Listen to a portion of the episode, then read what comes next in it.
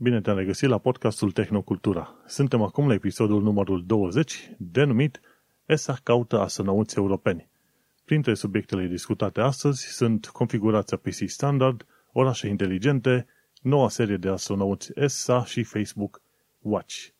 Gazele tale sunt Vlad Bănică și Manel Cheța. Din păcate, Vlad Bănică este de data asta miss, missing in action, are un concediu medical și permisie de la înaltul directorat al podcasturilor, așa că nu va fi în acest episod de podcast și voi continua să povestesc, să comentez și așa mai departe pe subiectele pe care le avem în uh, fața noastră în aceste show notes pe tehnocultura.com.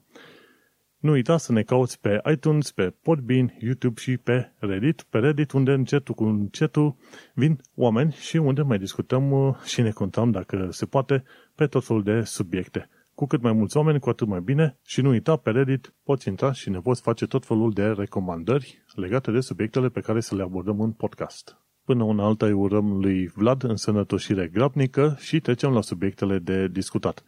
Episodul de astăzi s-ar putea să fie puțin mai scurt, pentru că sunt de unul singur, însă avem foarte multe subiecte interesante pe care aș vrea să le aduc în discuție și, bineînțeles, să le comentez, de ce nu.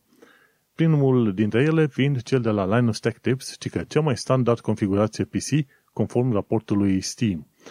Ci că de curând Steam, acel client de desktop unde îți poți cumpăra tot felul de jocuri și așa mai departe, au făcut un raport în care au arătat faptul că undeva între 20 și probabil 60% dintre oameni au calculatoare destul de simpluțe, vechiuțe, ieftine și așa mai departe în ceea ce privește gamingul.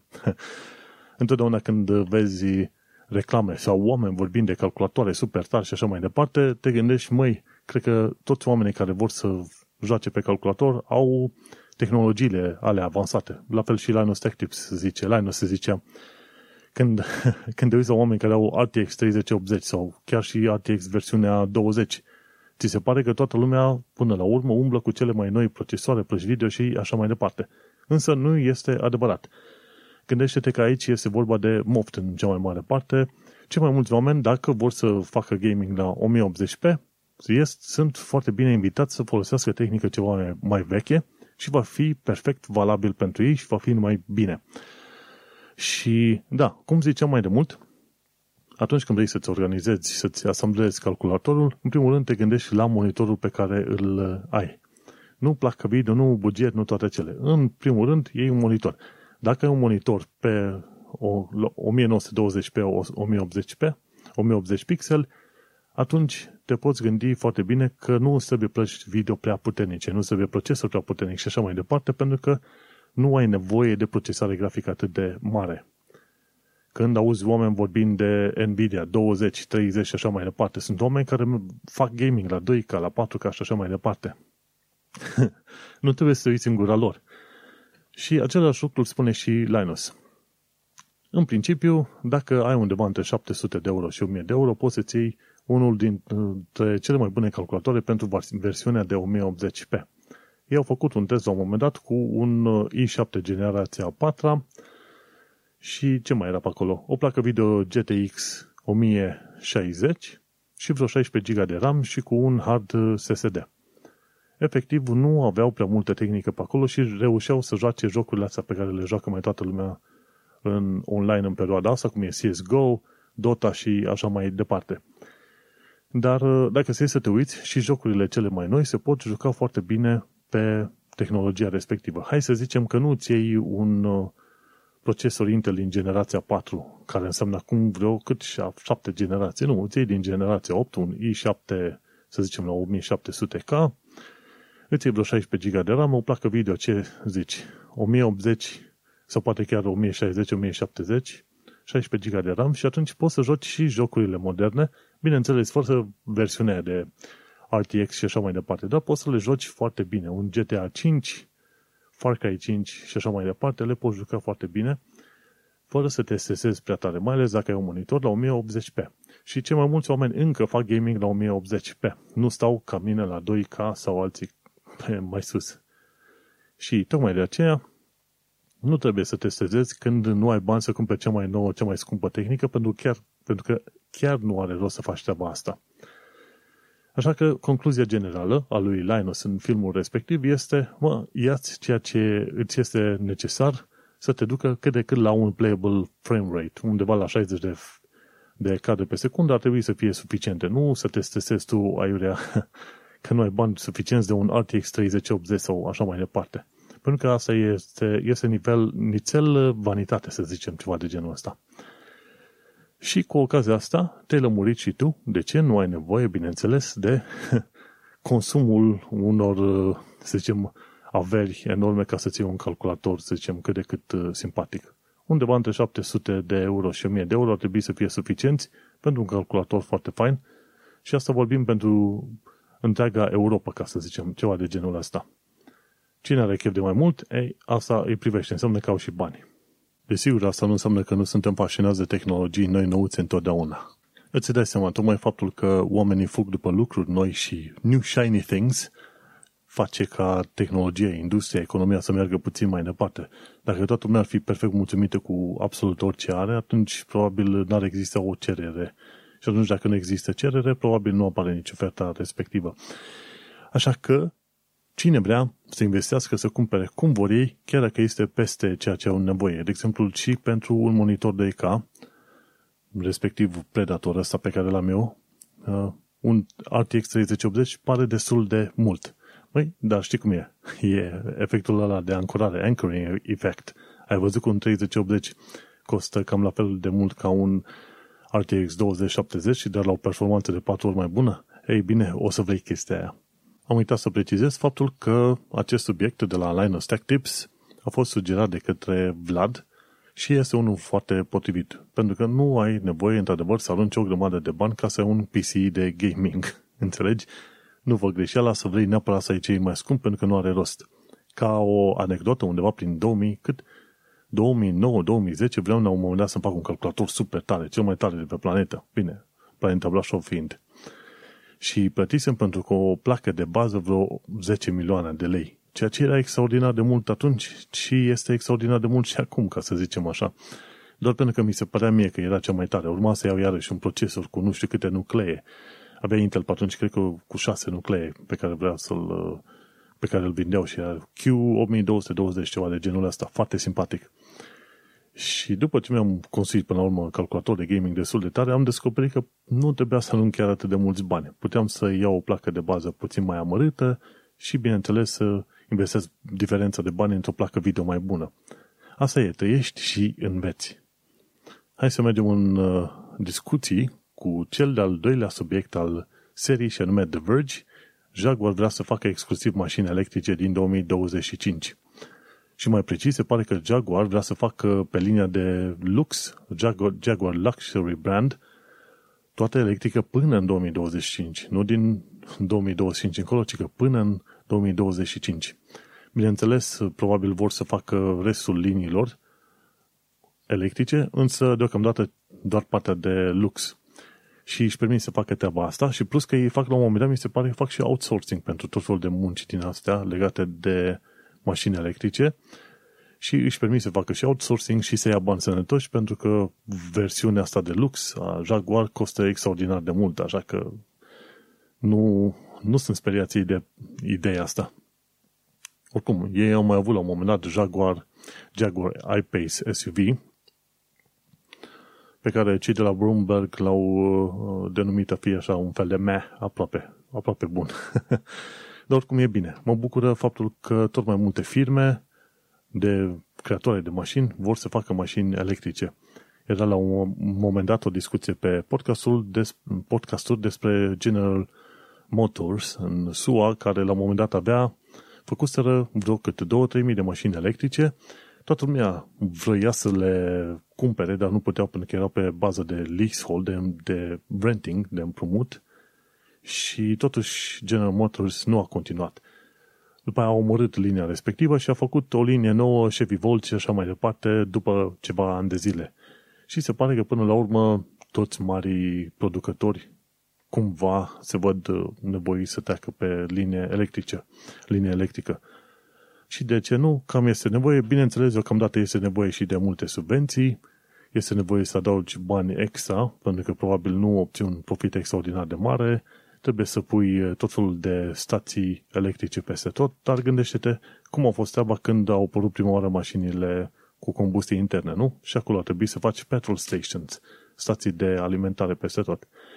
Așa că este o fază de creștere, o să ne învățăm, vor fi mai multe mașini electrice și undeva în 10 ani de acum încolo o să fim fericiții moștenitori, să zicem, a unei lumi foarte electrică. Foarte lume electrice? Da, lume electrice. Imediat nu mai știu limba română. Și cu ocazia asta, uite că și Jaguar se laudă că vine în hora mașinilor electrice. Felicitări lor! Un lucru pe care l-am observat la mașinile electrice este faptul că au un design foarte interesant, au panou de control foarte mișto pe acolo și cumva și interiorul este mult mai interesant, mai futuristic și așa mai departe. Nu știu dacă chestia asta e strict legată de raționamente de marketing sau de vânzări. Și păcat că nu este Vlad pe aici, dar o să-l întreb, o să ne spune el data viitoare, ok, nu cumva chestiunile, toate componentele alea me- mecanice într-o mașină, cum e schimbătorul, uh, transmisia, schimbătorul de viteze, motorul, me- uh, coardele interne și așa mai departe, nu cumva alea sunt chiar foarte scumpe.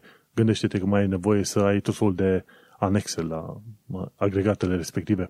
Nu cumva sunt puțin cam scumpe. Și așa că dacă ai doar patru motoare electrice, câte unul pentru fiecare roată, vreo 5, 6, 10, 20 de computere de bord care manevrează mașina, nu cumva ai mai mulți bani disponibili să creezi o mașină faină, simpatică, futuristică și așa mai departe? Nu? Pentru că, practic, ne apropiem de era lui Cyberpunk 2077, în care, într-adevăr, mașinile vor fi, de fapt, calculatoare cu roți. Și este un viitor foarte interesant și, desigur, uite, în UK de anul ăsta se încep tot felul de legislații, ca să zicem așa, propuneri de legislații pentru mașini automate. Așa că nu suntem foarte departe. 2077 s-ar putea să fie chiar spot on, ca să zic așa. De la mașini electrice, un subiect foarte fain și smart, mergem mai departe la orașe smart. A treia știre a lui uh, Vlad de astăzi, Cities Today, ci că programul european pentru orașe inteligente atinge, atinge pragul de investiții de 250 de milioane de euro. Și ca oraș inteligent, asta nu înseamnă că vei avea de-a face întotdeauna cu chestiuni high-tech. Poate ai de face și cu chestiuni low-tech. Folosești copaci pentru a capta poluarea și dioxidul de carbon în loc de a folosi nu știu ce sisteme electrice foarte complicate.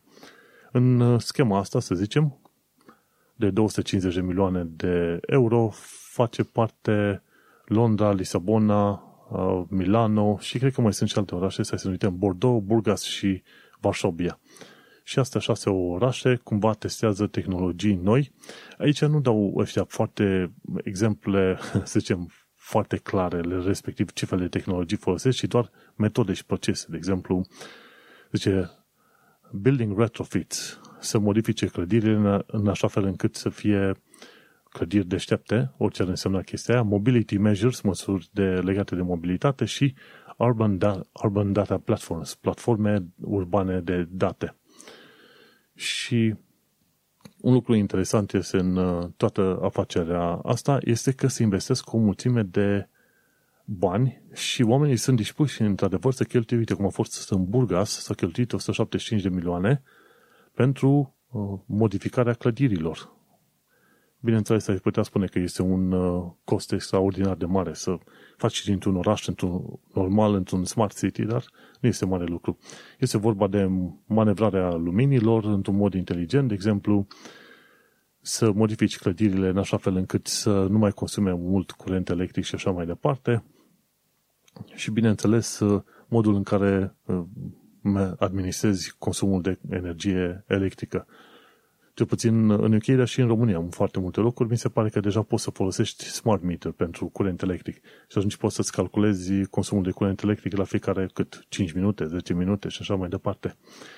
Și atunci, când ziceau ăștia de data, data platforms, este vorba și de folosirea, de exemplu, a rețelei electrice pentru a strânge date legate de orice fel de consum public sau privat pe acolo. Oricum, ideea este că se fac mișcările astea concomitent. Gândește-te că trăim în orașe mult prea poluate și sunt în continuare de acord să se aplice două măsuri ce țin de Smart City, care sunt low, low tech. Nu low cost, dar sunt low tech. Mai mulți copaci și mai multe piste de biciclete. Și cu, cred că marele șofer Vlad este și el în asentimentul meu că într-adevăr ar trebui mai, multe, mai mulți copaci și mai multe piste de biciclete. Una dintre mișcările pe care le fac uh, ăștia care vor să implementeze Smart Cities este folosirea acelor e-scutere, scutere electrice. Scutere electrice care până de curând erau în Londra ilegale, undeva când în 2020 pe la început se putea primi o amendă de vreo 200-300 de lire în Londra dacă mergeai cu scuterul pe pista de biciclete, era ilegal. Și cumva mi se pare că au început să facă legală treaba asta.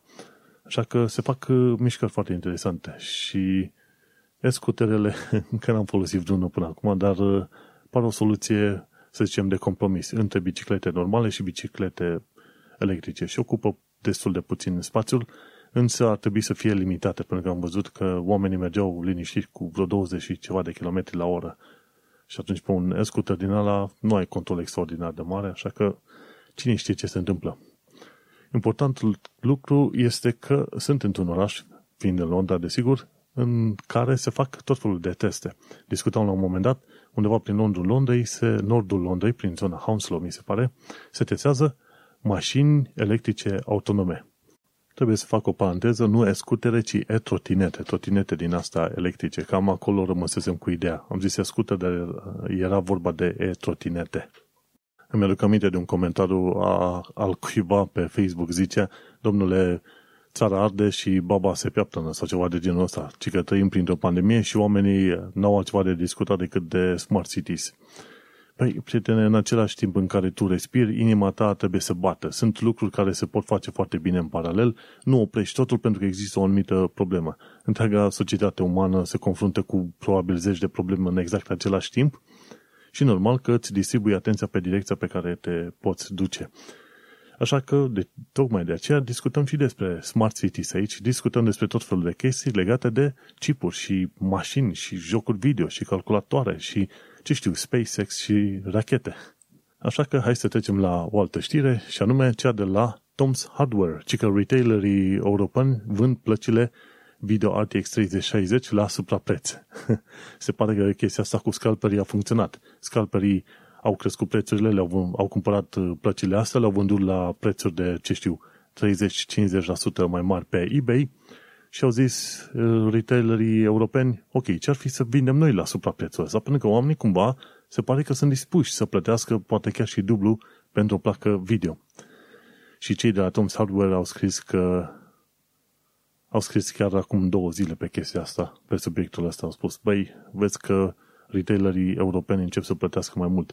Ci că, în mod normal, MSRP-ul, e, adică prețul sugerat de către Nvidia, ar fi la 329 de dolari, în Uniunea Europeană ar fi la 329 de euro, efectiv, știi?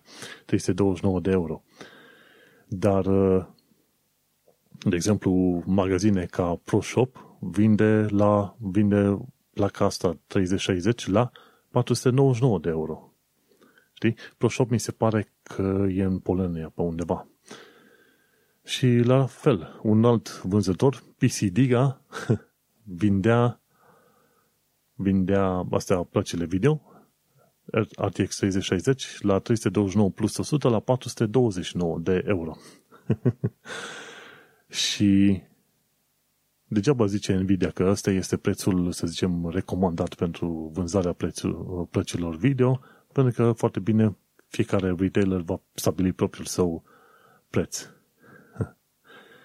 Și, dar fiindcă încă nu avem în primul trimestru al 2021, nu avem suficient de multe plăci video de orice fel de 30, din generația 30 în special, uite-te că ne pomenim cu, să zicem, prețuri din ce în ce mai mari. Și guess what? Nvidia la un moment dat a început să scoată la, din, de la naftalină plățile RTX seria 20 și plăcile RTX seria RTX uh, GTX seria 10, 10060 la un moment dat, 10070, pentru că există o cerere enorm de mare pe partea de criptomonede, de exemplu, sau pentru mașini, sau pentru oameni care pur și simplu vreau să-și facă un calculator de gaming în perioada asta.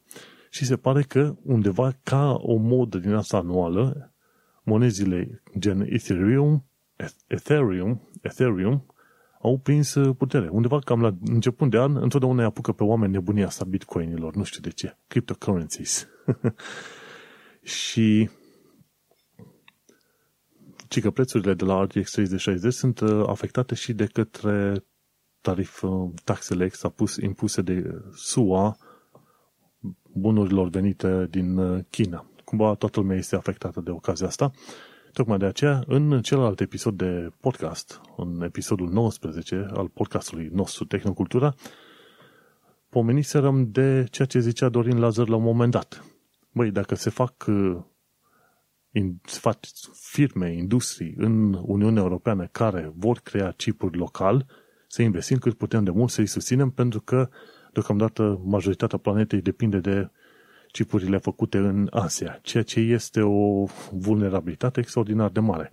Tocmai de aceea vezi că și o serie de retaileri europeni își permit la un moment dat să vândă o placă video de 330 de euro la 430 sau chiar la 500 de euro. Pentru că se poate că știi cum e, nu ai suficient de multă ofertă. Este o regulă extraordinar de simpluță. Dar acum ce se întâmplă dacă RTX 3060 este cumpărat așa la suprapreț și după aia scalperii îl vând din nou la, pe eBay la preț mult mai mare. Adică față de asta pui 3060. Ajungi la o nebunie extraordinar de mare. Și la un moment dat în, în Extreme Tech spuneau oamenii că s-ar putea să avem bafta enormă de a cumpăra plăci video la preț normal undeva prin uh, mai. Speranța mea era ca prin martie-aprilie deja să reușesc să cumpăr o placă video la preț normal, dar nu, nebunia asta va dura până prin mai cel puțin. Și zic că este un lucru foarte trist, tocmai pentru că mi-am setat așa ca țintă să cumpăr un RTX 3080 împreună cu jocul uh, Cyberpunk. Joc Cyberpunk care costă acum pe site-ul Instant Gaming undeva pe la vreo 20 și ceva de blire, ceva de genul ăsta. Da, 22, preț redus la 60 cu 60%. Așa că aș putea să-l cumpăr oricând, dar nu vreau deocamdată. Dar așa mi-am stabilit eu ca scop anual iau placa aia video împreună cu jocul Cyberpunk. Cyberpunk, într-adevăr, merge mai bine pe un 3080 sau pe un 3090 și mai puțin bine pe astea mai, uh, mai joase.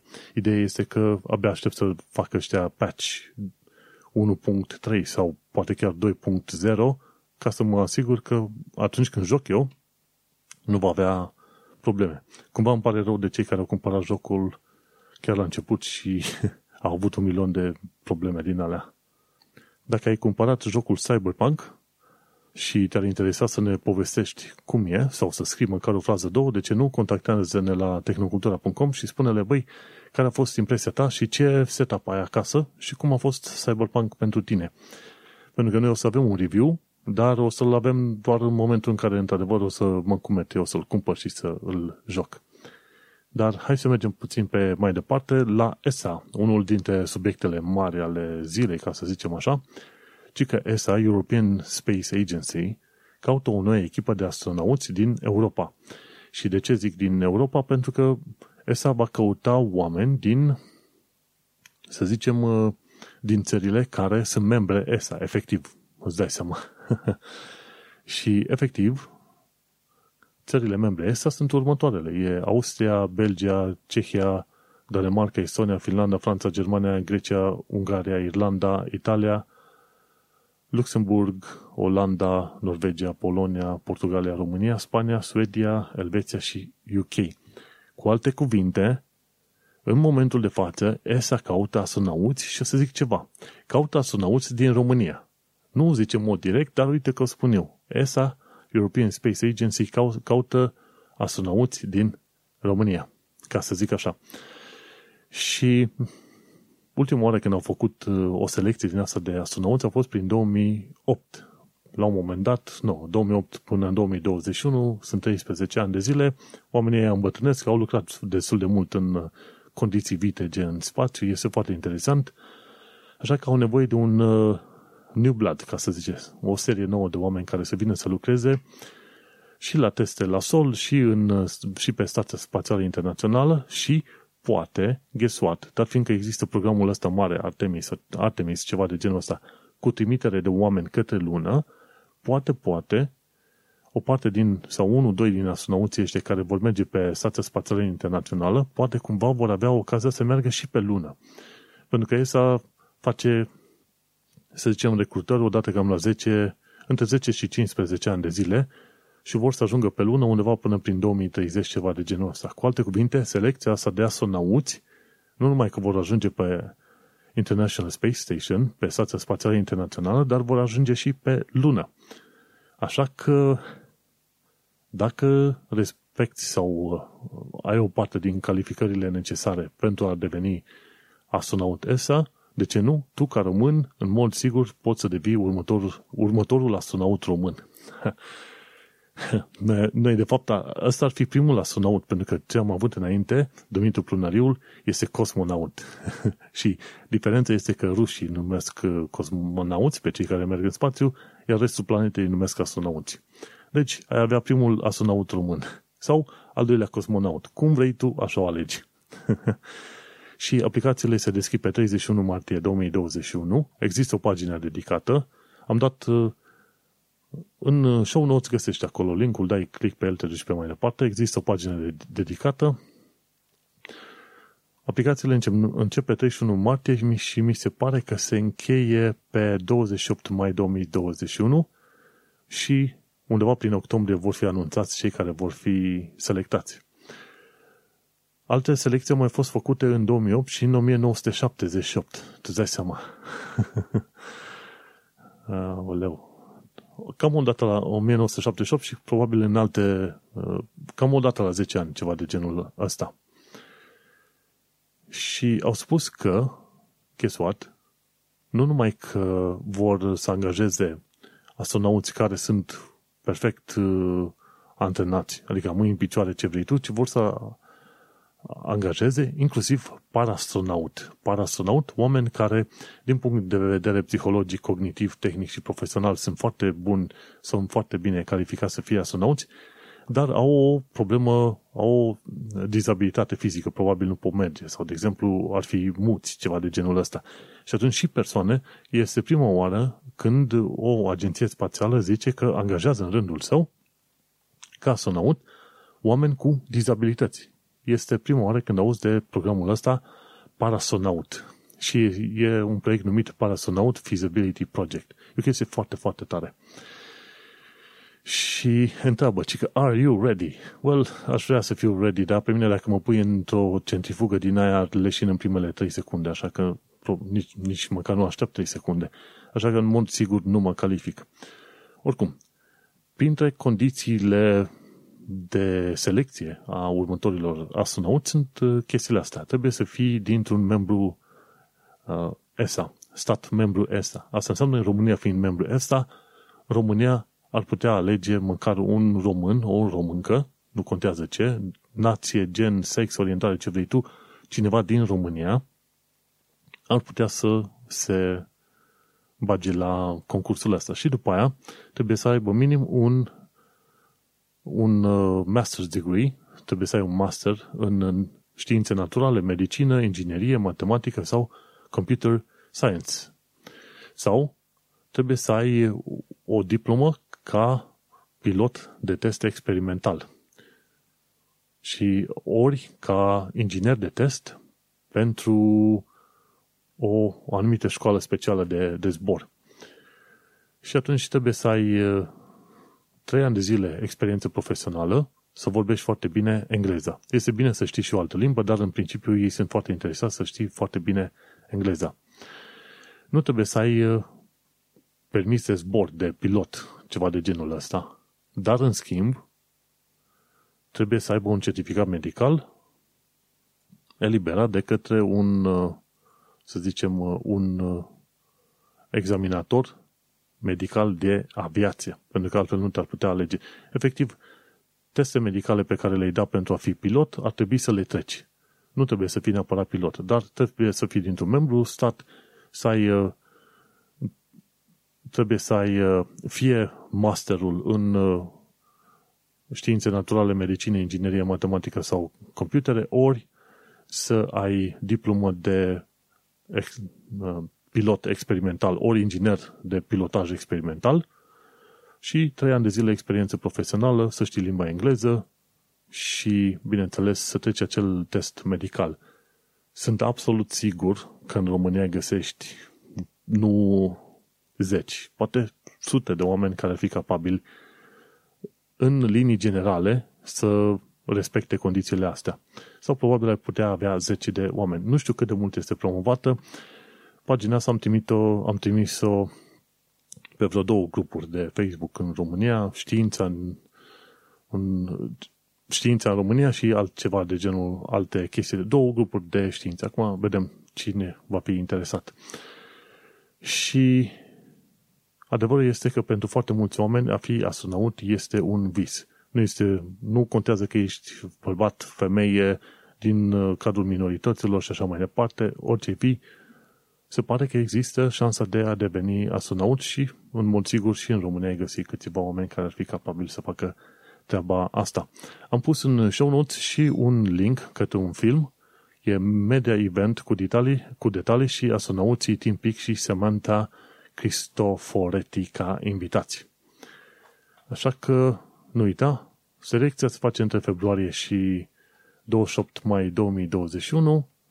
Trebuie să fii din, dintr-un uh, stat membru, să ai master sau uh, diplomă de pilot experimental, ori test de pilot experimental, trei ani de zile candid- să experiență profesională și să știi limba engleză. Condițiile nu sunt extraordinar de mari, bineînțeles să te și testul la medical. Eu sigur aș pica la testul la medical. Dacă vrei să afli mai multe despre viața de astronaut, dă click pe Media Event, pe filmul pe care l-am pus în show notes și afli pe mai departe.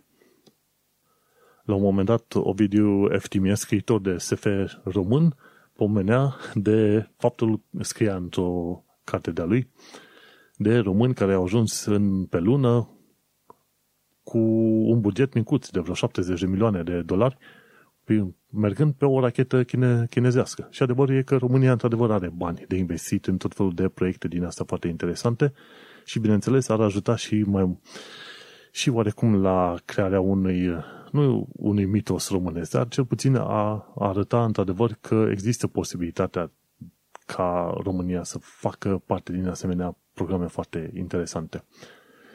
Așadar, fugi repede și aplică.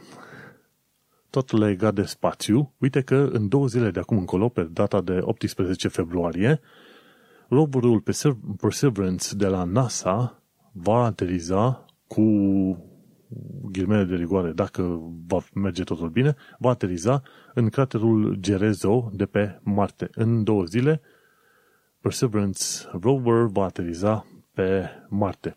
Mi se pare că în perioada asta, chiar, chiar săptămâna trecută, o sondă din China și una din Arabele, Statele Arabe Unite, ceva de genul ăsta, Emiratele Arabe Unite, au ajuns în zona Marte. Ca idee generală, cred că nu este rău ca în perioada asta să ne uităm foarte atent dacă există brokeri care vând acțiuni pentru firme de asta de space, de plecat în spațiu și să începem să investim. Pentru că încetul cu încetul începe să meargă nebunia asta, să funcționeze din ce în ce mai bine bucuria cea mare sau avântul cel mai mare va fi atunci când vor începe să facă minerit pe banda de asteroizi între Marte și Jupiter. Cam mai zis-o de atâtea ori, când vezi o asemenea firmă, deja să pregătești să investești în ea, pentru că vei avea, să zicem, uh, câștiguri destul de mari. Hai să discutăm și despre altceva, Interactive Futures. Este o conferință de gaming din UK în, în perioada 16-20 februarie 2021 și are loc la Leamington, de Leamington Spa. Este undeva cam pe la vreo 120 de km nord-vest de Londra și dacă nu era problema asta cu coronavirusul și cu criza economică care ne cam lovește imediat după colț, m-aș fi dus la Interactive Futures. Este o conferință de vreo 4-5 zile în care, bineînțeles, primele două zile parcă nu sunt foarte interesante, vorbesc de ce ar trebui să-ți deschizi un sediu în zona Leamington Spa. În zona Leamington Spa sunt tot felul de studiouri de gaming, printre care mi se pare că este și Ubisoftul acolo și mai sunt și multe alte firme în zona respectivă. Și primele două zile îți explică de ce ar trebui să te duci acolo să îți muți firma de gaming, după care sunt tot felul de workshop-uri care te învață cum să faci un joc, cum să folosești Unity Game Engine, hai să văd mai departe cum era pe aici. Ce calificări trebuie să ai pentru a avea o carieră în uh, lumea de gaming? în principiu, e și Codemasters, uite, sunt și cei de la Codemasters care au creat jocul Fuel, pe care îl joc în momentul de față, un joc de vreo imediat 8, 9 luni de zile. Și ce calificări?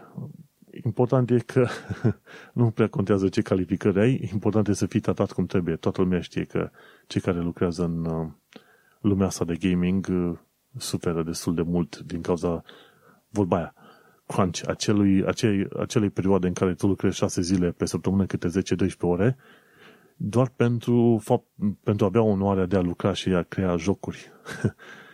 Așa că trebuie avut uh, foarte mare grijă. E fain că vrei să joci în uh, câmpul ăsta de muncă, dar uh, bineînțeles este important să fii și tu respectat.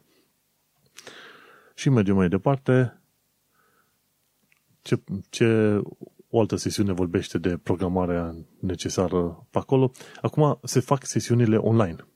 Poți să vezi foarte bine sesiunile astea online. Mi se pare că trebuie să și plătești dacă te-ar interesa. Ideea e că eu aș fi mers să văd și eu de la fața locului cum sunt acele birouri de gaming și, bineînțeles, cu ce se ocupă și să cunosc oamenii puțin mai de aproape. Pentru că gamingul în sine este o industrie extraordinar de faină și interesantă și plus că în zona aia, când te duci în Leamington Spa, în, în, nu ți-ar părea că ar fi o zonă gen un fel de Silicon Valley a jocurilor video. Toate lucrurile sunt ascunse pe undeva. Bun, și cam asta este. Interactive Futures. Dacă vrei, poți să vezi conferința online între 16 și 20 februarie 2021. Credeam că am uh, terminat cu toate știrile pe care le-am de discutat? Nu. Chiar dacă sunt de unul singur, am toate știrile pregătite. De obicei avem cam vreo 6 știri importante și încă vreo 4 până la 6 știri mai puțin importante sau mai scurte, ca să zicem, uh, în felul ăsta. Și uite că tehnocultura a fost din nou foarte ocupat sau foarte buzzing, plin de articole, să zicem, e impropriu zis plin de articole, da? Am avut două noi articole pe Tehnocultura. Primul articol este un review la jocul Terminator Resistance. Am pus câteva uh, imagini pe acolo, ca să vezi și tu cum arată jocul Terminator Resistance. Este un joc făinuț, chiar mi-a plăcut, uh, în review am spus la un moment dat că este un uh, PC game filler, e de umplutură, dar este simpatic așa, adică nu îl joci și după o jumătate de oră arunci controllerul sau mouse-ul de pământ și pleci mai departe, nu. Este un shooter simpatic, îți ocupă ceva timp și îți trezește câțiva neuroni speci, uh, speriați, ca să zic așa. Jocul ăsta nu excelează la niciun punct, dar este un shooter-looter drăguț și îl poți juca în lipsă de altceva ci că prima parte a jocului este ceva mai lentă, pentru că nu ai arme suficient de puternice, iar abia din a doua parte a jocului încep să fii mai cowboy, mai nebunatic, așa când ieși cu armele alea cu plasmă.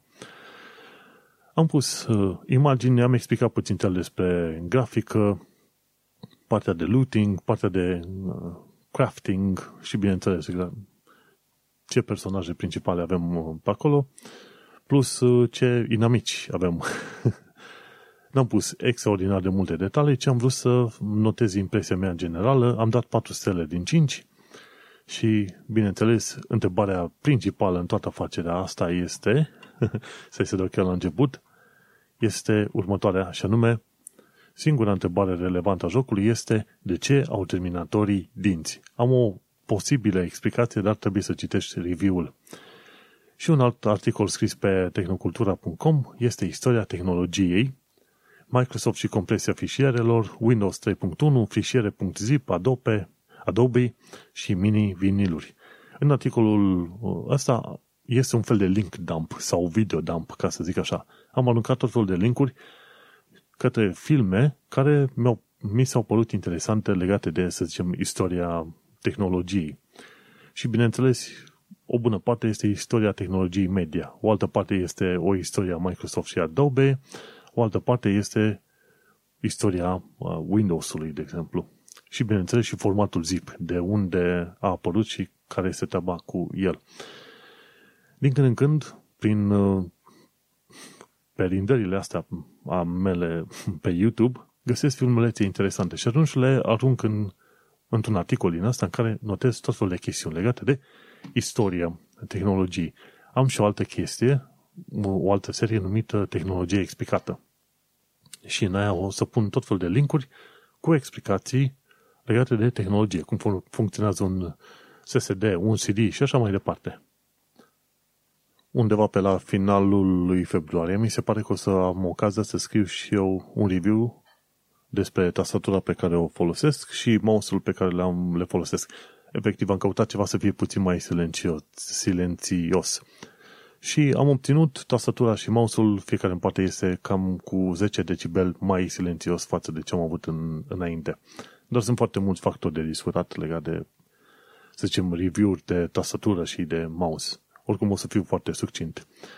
Mergem mai departe. Un link pus de către Vlad de la Ars Technica. Spune, Facebook nu se lasă, Facebook Watch este cea mai recentă tentativă de a produce hardware. și la fel, Facebook vrea să devină internetul pentru, ce știu, cei din India. Mi se pare că în India, la un moment dat, au blocat o inițiativă a Facebook-ului de a oferi internet gratuit, dar ofereau internet gratuit prin internet, free internet org, ceva de genul sau un website, care de fapt îți dea internet ca să ajungi pe Facebook. Și atât.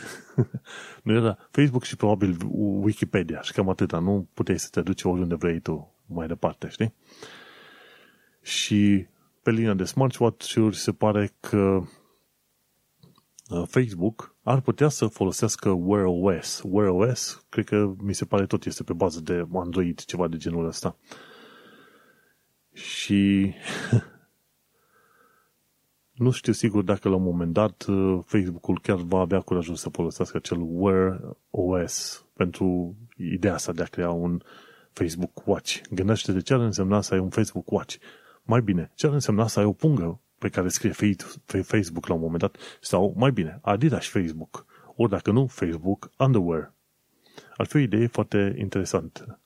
Deocamdată, că întreaga piață de smart, smartwatch-uri este dominată de către Apple, dar uh, cât? 51% are Apple din uh, piața de smartwatch-uri. Deocamdată nu s-a lipit de mine ideea asta de smartwatch. Este foarte greu să pui ceva pe mine inele, cercele sau ceva. Nu. Și uite că se pare că Facebook, odată ce vrea să creeze acest Facebook Watch, vrea să intre și în uh, marketul ăsta al uh, ceasurilor. Dar uh, nu știu de ce n-ar fi, nu s-ar fi gândit la un moment dat Facebook-ul, dacă ei toți sunt pe partea de software, să creeze un sistem de operare pentru telefoane mobile, nu? Pardon, pentru ceasuri din asta, pentru smartwatch-uri. Deci ele neapărat vor să treacă în partea de hardware. Faptul că ești bun pe partea de software sau pe partea de social media nu înseamnă că vei avea succes pe partea de hardware. Uite-te la Google. Google, ei sunt foarte buni pe partea de hardware și pe partea de cloud, dar n-au reușit să spargă bula social media, rețelelor sociale, orice au făcut, oricum s-au chinuit. Știi? Și la fel, Microsoft nu reușește să spargă bula videoconferințelor. Zoom, da, a reușit. Și tocmai de se pare că oamenii cumva sunt firmele astea, sunt orientate pe anumite direcții pe care ar putea merge și ar putea rămâne mult și bine pe acolo. Așa că Facebook-ul, de ce nu se duce direct pe software? Acum asta este treaba lor. Ceea ce vrea să facă Facebook este să aibă o platformă, să zicem, hardware pe care să lucreze, cum e Facebook Watch, și acolo permite numai chestiile ce țin strict de Facebook. Ori treaba asta se pare că mai devreme sau mai târziu nu merge. Uite-te că oamenilor, chiar dacă au uh, iPhone și le place, să zicem, universul Apple, mai devreme sau mai târziu vor vrea să aibă un uh, Apple Store, un store, App Store, de la alte firme. Și cumva mai devreme sau mai târziu o să vezi în, uh, în procesele astea intentate de către guvernul SUA, firmelor mari, Android, Apple și orice producător de sisteme de operare va fi obligat la un moment dat să permit și hardware să permită alte app stores. Așa că Facebook cumva merge counter, cumva împotriva uh, lucrurilor generale în care ne direcționăm în momentul de față. Și e interesant. Vine din urmă și se duce în direcția proastă. Cam atâta pot să spun ideea mea despre Facebook Watch. Vine din urmă și se duce în direcția proastă. Haideți să trecem prin uh, câteva știri din asta mai scurte. Thunderfoot. Cine știe Thunderfoot, te duci pe internet și omul ăsta o să-ți facă tot felul de studii legate de știință, statistică, chimie, fizică și așa mai departe. Omul ăsta este extraordinar în modul în care abordează într-un mod sceptic tot felul de subiecte și face debunking pe bandă rulantă. Și se pare că de curând și-a pregătit, să zicem, tunurile pe SpaceX și SpaceX primește tratamentul combaterii de mituri. Și Thunderfoot a descoperit că SpaceX minte când vorbește de costuri și de optimizare. La un moment dat, SpaceX a spus că costul lansărilor va fi de 10 ori mai mic pe când costul lansărilor a reușit să-l facă cu 10% mai mic, dar nu de 10 ori mai mic. Plus că SpaceX primește foarte multă, să zicem, finanțare din partea guvernului SUA pentru lansarea de sateliți militari, ce vrei tu, pe mai departe. Și la un moment dat, bineînțeles, Thunderfoot l-a mai luat în vizor pe Elon Musk și pe partea cu Hyperloop. și e bine. Dacă nu te-ai înscris vreodată la Thunderfoot, înscrie-te pentru că omul îți dă o doză de scepticism foarte sănătoasă. Nu spune nimeni să nu investești, să nu, să nu crezi în SpaceX, pentru că ăștia fac chestii extraordinare. La fel și, și Tesla este un lucru foarte fain. Dar, pe de altă parte, trebuie să fii foarte atent să nu cazi în mirajul ăsta în care să adulezi un lider fără să-ți dai seama despre ce este vorba în ecuație, efectiv. Și îmi place că Thunderfoot a făcut uh, combatere de mituri. Mi se pare că filmul lui este lung, nu știu, vreo jumătate de oră, ceva de genul ăsta, da. 28 de minute, în care po- po- povestește de costurile operaționale și face o comparație cu, la un moment dat, cu Space Shuttle. Cât costă, de exemplu, programul? 60.000 de dolari, 60.000 de dolari pe kilogram lansat iar uh, la un moment dat a făcut calculul și a reușit că, într-adevăr, uh, SpaceX ajunge la un cost de vreo 20.000 de dolari pe kilogram, dar doar pentru lansare de sateliți. Pe, pe când uh, Space Shuttle era, să zicem, human rated, adică putea să zboare oamenii cu acela. În fine, ideea generală este că în tot felul de meeting-uri pe care le au ăștia pe acolo, SpaceX cu alții, uh, se cam minte, se cam minte și nu știu cât de mult poți să duci marketingul ăsta și minciunile la, la să zicem, nasul utilizatorilor, oamenilor și așa mai departe. Se pare că Space Shuttle, după ce a făcut Thunderfoot tot felul de costuri, era cam 60.000 pe kilogram pentru oameni, putea să lanseze inclusiv oameni, iar uh, programul SpaceX costă cam 80.000 până la urmă, după ce utiliza toate calculele, 80.000 pe kilogram, deci chiar mai scump față de Space Shuttle. Și zicea că apare o problemă acolo atunci când vrei să aterizezi cu boosterele respective. E o chestie de PR foarte fain, într-adevăr economisești poate o parte din combustibil, dar până la urmă nu este extraordinar de mult. Și chiar la un moment dat când au rulat ăștia Space Shuttle la NASA, ziceau că oarecum e mai bine să creezi o navetă nouă de fiecare dată decât să faci reparații sau refurbished, uh, efectiv reparații sau să schimbi bucăți mari din, uh, din navă la fiecare zbor. Și asta e. Zborul în spațiu este extraordinar de dificil, dar în mod sigur nu avem nevoie de, să zicem, nu avem nevoie de Elon Musk să mintă la un moment dat, știi? Așa că de fiecare dată când auzi tot felul de declarații de la orice om din lumea tehnologiei, științei, declarații care par a fi cumva ieșite din comun, uite de puțin mai atent. Tot uh, Thunderfoot este cel care a spus la un moment dat că pe Venus sunt șanse mari să nu fie acea substanță, nu știu, fosfină, pe care au pomenit-o o, o mulțime de oameni la un moment dat, că ar fi dovadă că există viață, și au avut dreptate. După câteva luni de zile s-a recunoscut faptul că o serie de procese minerale ar putea crea acea fosfină, dar mai mult decât atât, este posibil ca acea fosfină să nici să nu existe efectiv acolo. Și Thunderfoot a trecut prin uh, detalii și a explicat de ce el crede că până la urmă, unul, nu e viață pe Venus și a doua, sunt șanse mari ca acea fosfină să nu fie generată în, în uh, modul și în sistemul în care era precizat în studiul respectiv. De când vezi că e un lucru care e prea frumos și prea simpatic, uite-te puțin uh, mai atent. Cam asta este și scopul acelui film făcut de către Thunderfoot. Și mergem mai departe, Linus Tech Tips spune că poți juca jocuri online cu internetul de la Starlink. Foarte interesant, omul a instalat uh, antena pe clădirea unde își are el sediul. Antena respectivă, dacă te uiți, la un moment dat este acoperită foarte bine, este o, efectiv o parabolă, dar în interior are foarte multe antene micuțe. Tocmai de aceea antena respectivă, așa mare cum este, o orientezi cumva vertical, cu fața către cer, și cele, mult, cele multe antene micuțe de pe suprafață, în interior, sub statul protector, pot să prindă tot felul de sateliți Starlink, oricum ar fi orientații pe orbită. Și la un moment dat, Linus a pus și a testat, cred că putea să urmărească patru filme în 4K fiecare pe același monitor cu legătura asta de internet.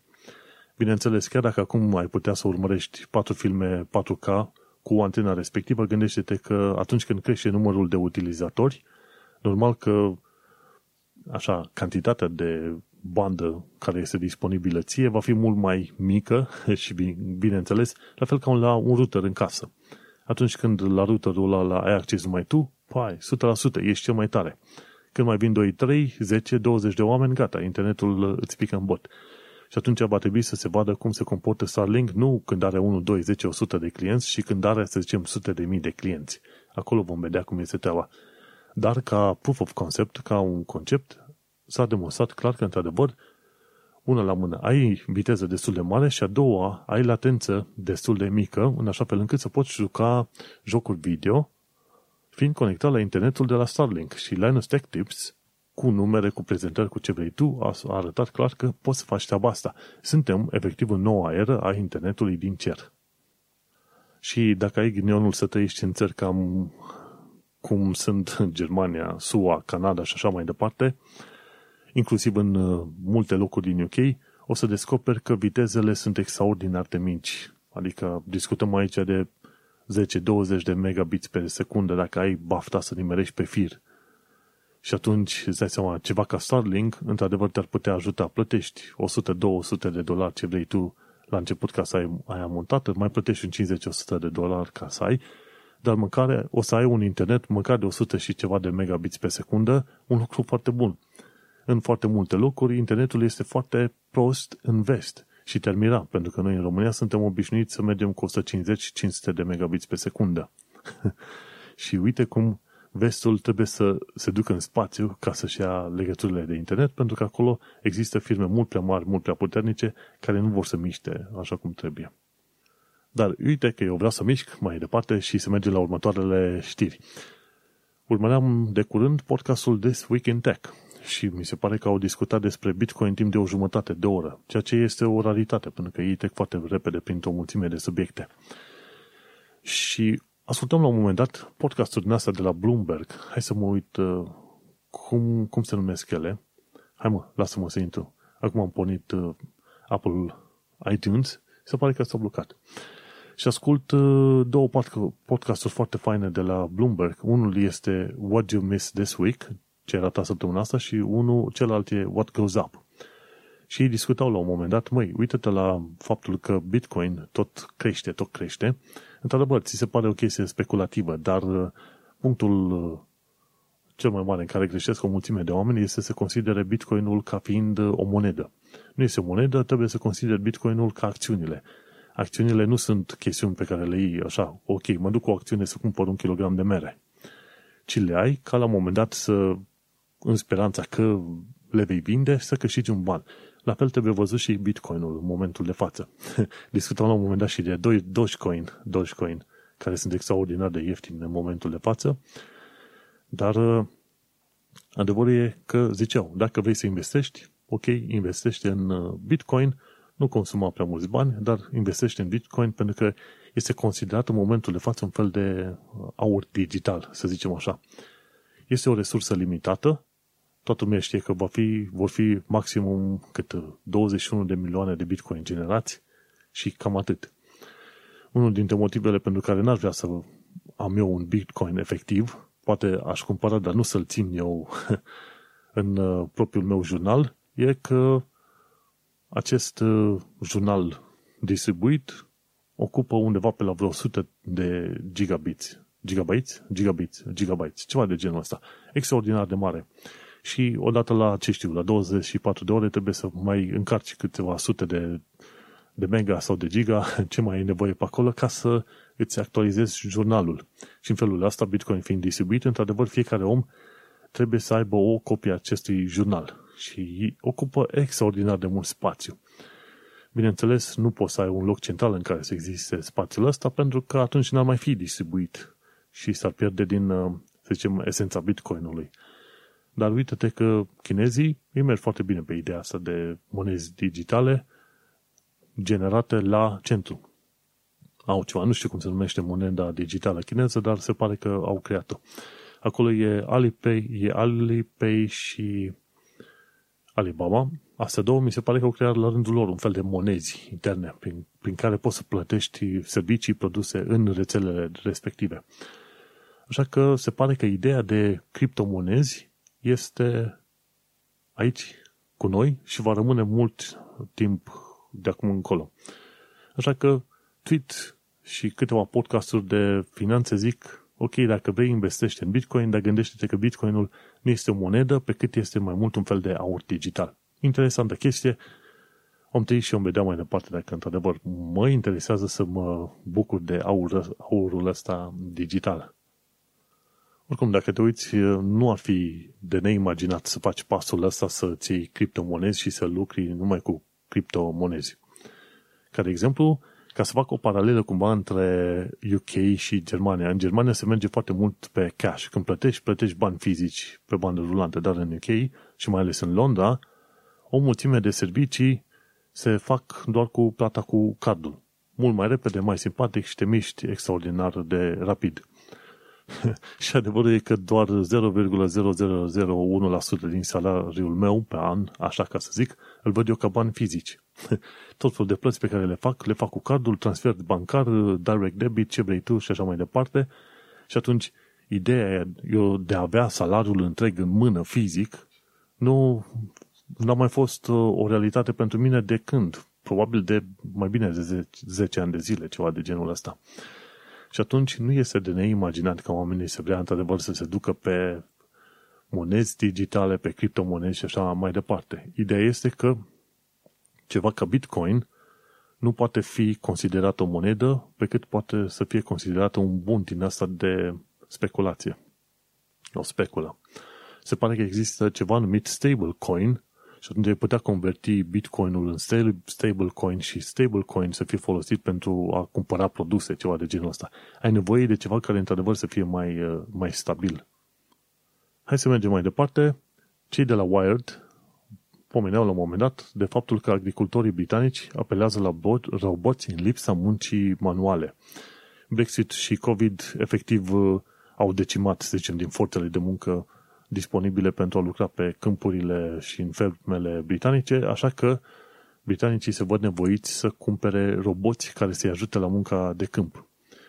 Și sunt, e un robot numit Tom care face cartografiere, după aia este un robot numit Dom sau cum îi zice, Dick, Dick care face curățarea, să zicem, buruienilor pe acolo și așa mai departe.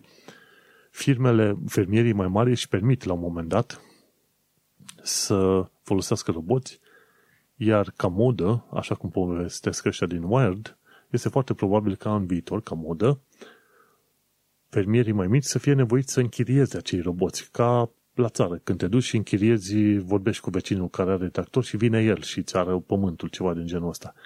Ei, așa se întâmplă și în UK, mai ales că nu este la fel de ușor în momentul de față să aducă muncă de lucru ieftină și așa că uite-te cum uh, roboții ne vor cuceri, dar prima oară vor începe să cucerească câmpurile, câmpurile de unde ne primim noi ceapa și ce vrei tu mai departe.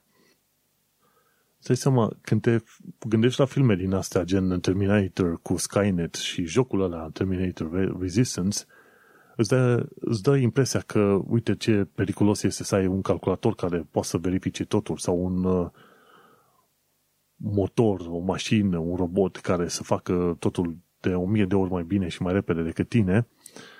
Și când te uiți la filme și la jocuri, zici, băi, ce groaznic este, dar în realitate, când te uiți că ai un robot din ăsta, mindless robot, care se duce și face treaba poate de 3-4 ori mai bine decât un uh, muncitor în zilier, la un moment dat, la un moment dat stai și te uiți, zici, băi, fratele meu, cred că este bine. Nu te sperii că ar fi un fel de apocalipsă undeva mai jos vorba aia. Te gândești că peste vreo 50 de ani de zile o să vină roboții, robot overlords și te iau la șuturi pentru că și tu, în urmă cu câteva decenii, tu dai cu șutul un uh, roboții de câmp.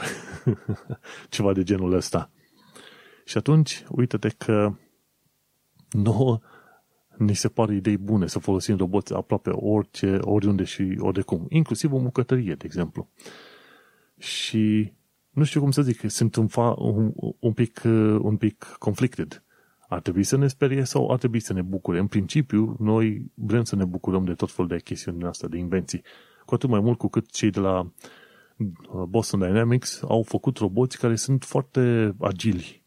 Și acei roboți vor fi mai devreme sau mai târziu, tehnologia respectivă va fi licențiată pentru a crea armate de roboți. Următorul război zicea la un moment dat Einstein, nu știu cu ce se va, uh, să zicem, cu ce se, va, ce se vor lupta oamenii în al treilea război mondial, dar în al patrulea război mondial, oamenii se vor bate cu, cu, asta cum este, cu bețe, cu bâtele. Dar adevărul e că este foarte probabil că al treilea război mondial, dacă există, să fie un război în care roboții să-și facă de cap prin uh, orașele oamenilor, dar roboți conduși, bineînțeles, de oameni de la distanță, de undeva. Așa că viitorul este aici. Și cu ocazia asta, hai să mergem la ultima știre din uh, episodul ăsta. Schneier, cercetător de securitate din SUA, a publicat un articol foarte interesant, ci că polițiștii din SUA rulează muzică pe bază de copyright în ideea că platforme gen YouTube vor șterge automat filmele uploadate. Deci, să repet, undeva prin zona Californiei, când oamenii au ceva reclamații la adresa polițiștilor, ei înregistrează ce interacțiunea cu polițistul. Și după aia pun pe Facebook, pe YouTube și așa mai departe. Dar fiindcă platformele astea au sisteme de takedown a filmelor în funcție de melodia din fundal, ce se întâmplă? Polițiștii s-au prins de următoarea figură. figură. Dau drumul la muzică, pornesc telefonul lor și dau drumul la muzică cu copyright, să zicem ceva de Beyoncé sau alte chestii. Justin Bieber, ce vrei tu. Și dau muzica de suficient de tare încât să fie prinsă de telefonul uh, celui care îi filmează, știi?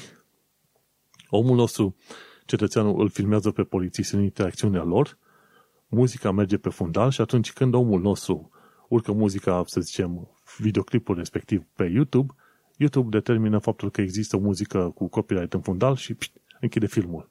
Mă, e o tehnică deșteaptă. Enervantă, urâtă, nesimțită, dar e o tehnică deșteaptă și la care nu m-aș fi gândit că se întâmplă. Dar uite că polițiștii din SUA se pare că fac treaba asta și sunt curios să văd cum o să iasă, să zicem, rețelele sociale basma curată din toată afacerea asta sau dacă chiar ar trebui să iasă cumva basma curată.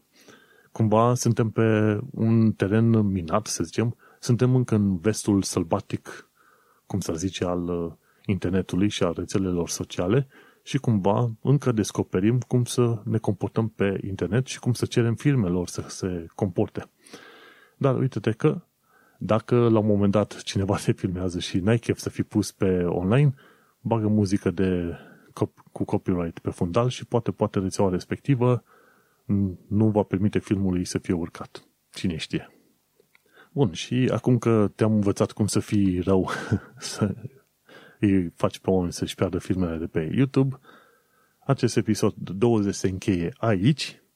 Cred că te plictisit să mă tot auzi pe mine vorbind, dar uh, să nu uităm, pe Vlad Bănică îl găsești pe diasporacast.com și el uh, te invită să donezi tehnica nefolosită via ceasul bun arond starea nației.ro Pe mine, Manuel Cheța, mă găsești pe manuelcheța.com acolo unde am podcastul personal unde vorbesc de tot felul de chestii care îmi trec prin cap și bineînțeles am și podcastul Un Român în Londra, tot pe acolo îl găsești. Tot ce pot spune este că tu ai ascultat podcastul Tehnocultura, episodul 20, episod denumit Esta caută astronauți europeni. Și înregistrarea aceasta a fost făcută în data de 16 februarie 2021, într-o zi de marți.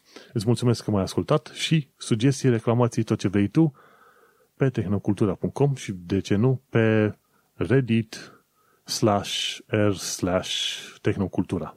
Succes și ne auzim pe data viitoare!